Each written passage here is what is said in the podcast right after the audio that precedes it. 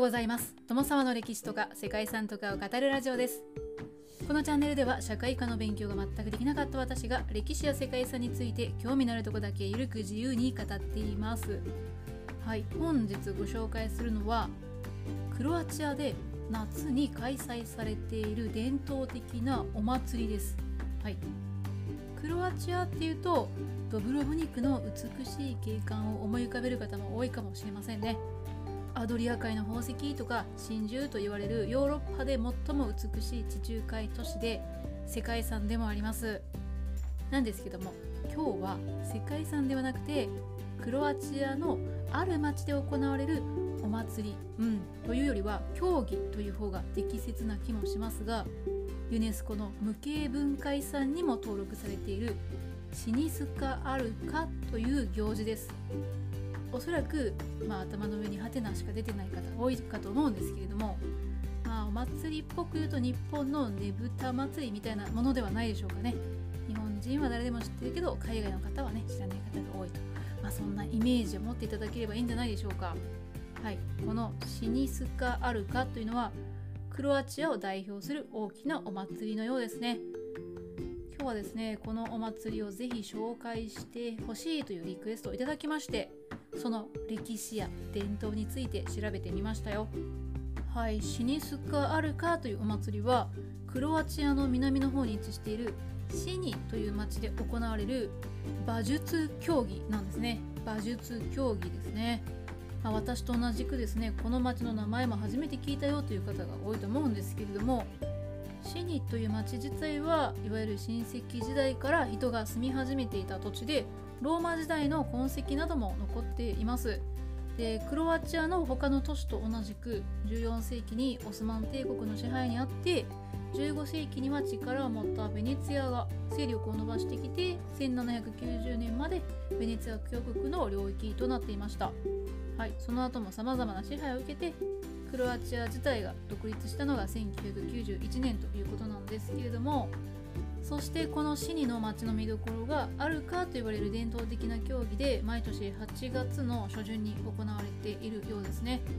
ということで、はい、そのお祭りが一体どんなものなのかをそしてその背景というのをねご紹介したいと思います。なんですけど情報がすごく少なかったので、えー、その辺りはご了承いただければと思います。よかったら最後まで聞いてみてください。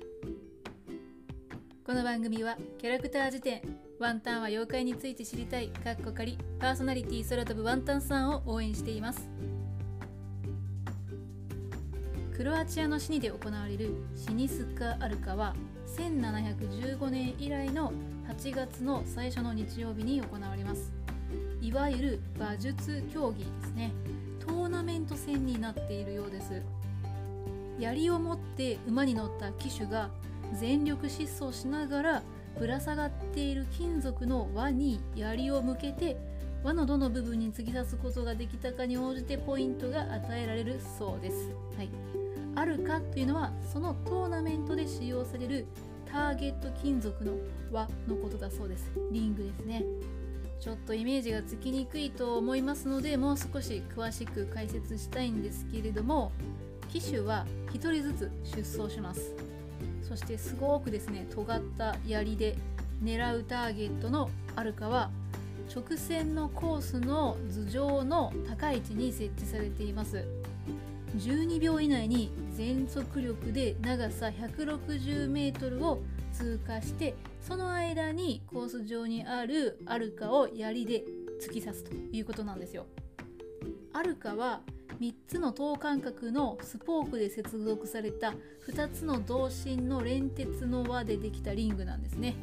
はい、えー、何を言ってるかわからないと思うんですけれども輪っかの中にさらに小さい輪っかがあるんですね。で、えーと、内輪の直径は 35mm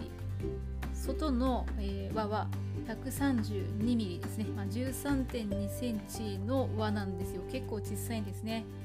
で外の輪の上部にあるスプリングクリップっていうのを使用して、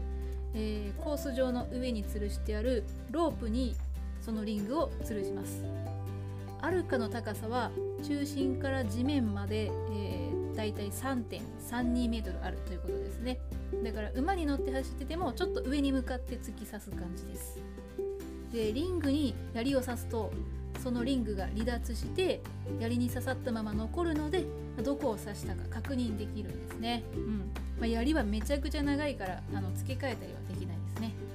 はい、まあ、そんな競技でございます。さてねこのお祭りがじゃあ始まった背景っていうのは一体何があるのかなんですけれども、うん、これはですね2つの出来事っていうのが、まあ、融合しているようなんですね。でシニスカ・アルカが始まったとされるのが1715年の8月ということなんですけれどもその時期はオスマン・ベネツィア戦争でベネツィアの勝利につながるというような出来事が、えー、このシニの町で起こりました。1715年の8月14日にこのシニで少数のベネツィア人と協力した約700人のクロアチア人が6万人のオスマン帝国の兵士からキリスト教の人々を守ることに成功したというようなことなんですよ。はい、この勝利によってベネツィア人はこのシニの支配権っていうのを保持することができました。えー、だからベネツィアとオスマン帝国が戦争というか戦いをしていてこの死にの町を襲ったんだけどなんとか守り抜くことができて引き続きベネツィアの支配のままであったというようなことだ。そうなんですけれども、はい、シニの人々はですねシニの聖母がオスマン帝国を奇跡的に追い払って町を守る手助けをしたというふうに信じていました。そしてその翌日の8月15日の聖母の飛翔天と言われる祝日に死にの聖母に敬意を表して行列が行われました。アルカリと呼ばれる清掃した騎手がこの町の通りで死にの聖母の絵をパレードするんですね、まあ、聖母の絵を持って、えー、行列になってパレードするということだそうでもともとはこの出来事がお祭りの始まりだったようですね。そしてもう一つですね。シニスカ・アルカがベネツィアのダルマチアという町で開催された騎士の競技会の続きとして作成されたというものですね。もともとベネツィアで行われていた競技を受け継いでいるというようなことのようです。でそれ自体は今の時期というかこの8月の初旬に行われていたものではなかったようで1798年にシニで8月のカーニバルの最終日に行うようにしたということのようです。はい、どうやら聖母の飛翔天のパレードに騎士の競技が融合したということのようでしたね。結果的にはパレードよりもこのシニスカ・アルカの方がメインになっているということなんでしょうね。でシニスカ・アルカが行われる日というのは競技の前には盛大なパレードが行われています。ちなみにですねこの競技に参加できるのはシニの近くの川の谷に沿ったセティーナ地方で生まれた成人男性だけなんだそうですね。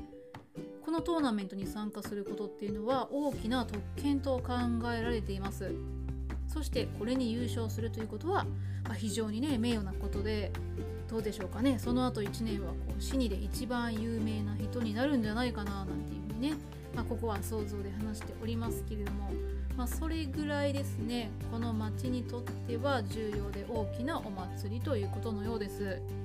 そしてさらにちなみになんですけれどもこのシニスカ・アルカに参加する男性が着用する衣装というのは18世紀の戦士が着用していたものと同じなんだそうです。はいそしてですね300年の歴史を持つこの伝統的な行事は2010年にユネスコの無形文化遺産に登録されました。現在では多くの観光客が訪れてメディアにも多く取り上げられているそうですね。日本ではまだ聞くことが少ないイベントではありますかね。調べていてもですねカタカナでシニスカあるかとね売ってもですね今日お伝えしたような内容ぐらいしか見つからないんですよね。街の様子を詳しく書かれたものっていうのも本当になくてですね。そしてアルファベットでシニスカアルカを書くと SINJSKAALKA となるんですけれどもこれで検索すると YouTube の動画などをね見ることができました。はい。まあそれを見ながら今日のね解説を作ったんですけれども。シニの町は旧市街を囲む古い城壁や中心部の時計台などですね、まあ、見どころがある町でもあるそうですね。あもし夏にクロアチアを訪れる機会があるのであればね是非旅の計画に検討してみてはいかがでしょうか。はいかなり盛大に盛り上がるお祭りのようです。ということで本日はクロアチアの無形文化遺産のシニスカ・アルカというお祭りをご紹介しました。ここまでご清聴いただきましてありがとうございます。では皆様本日も素敵な一日をお過ごしくださいね。友沢でした。thank you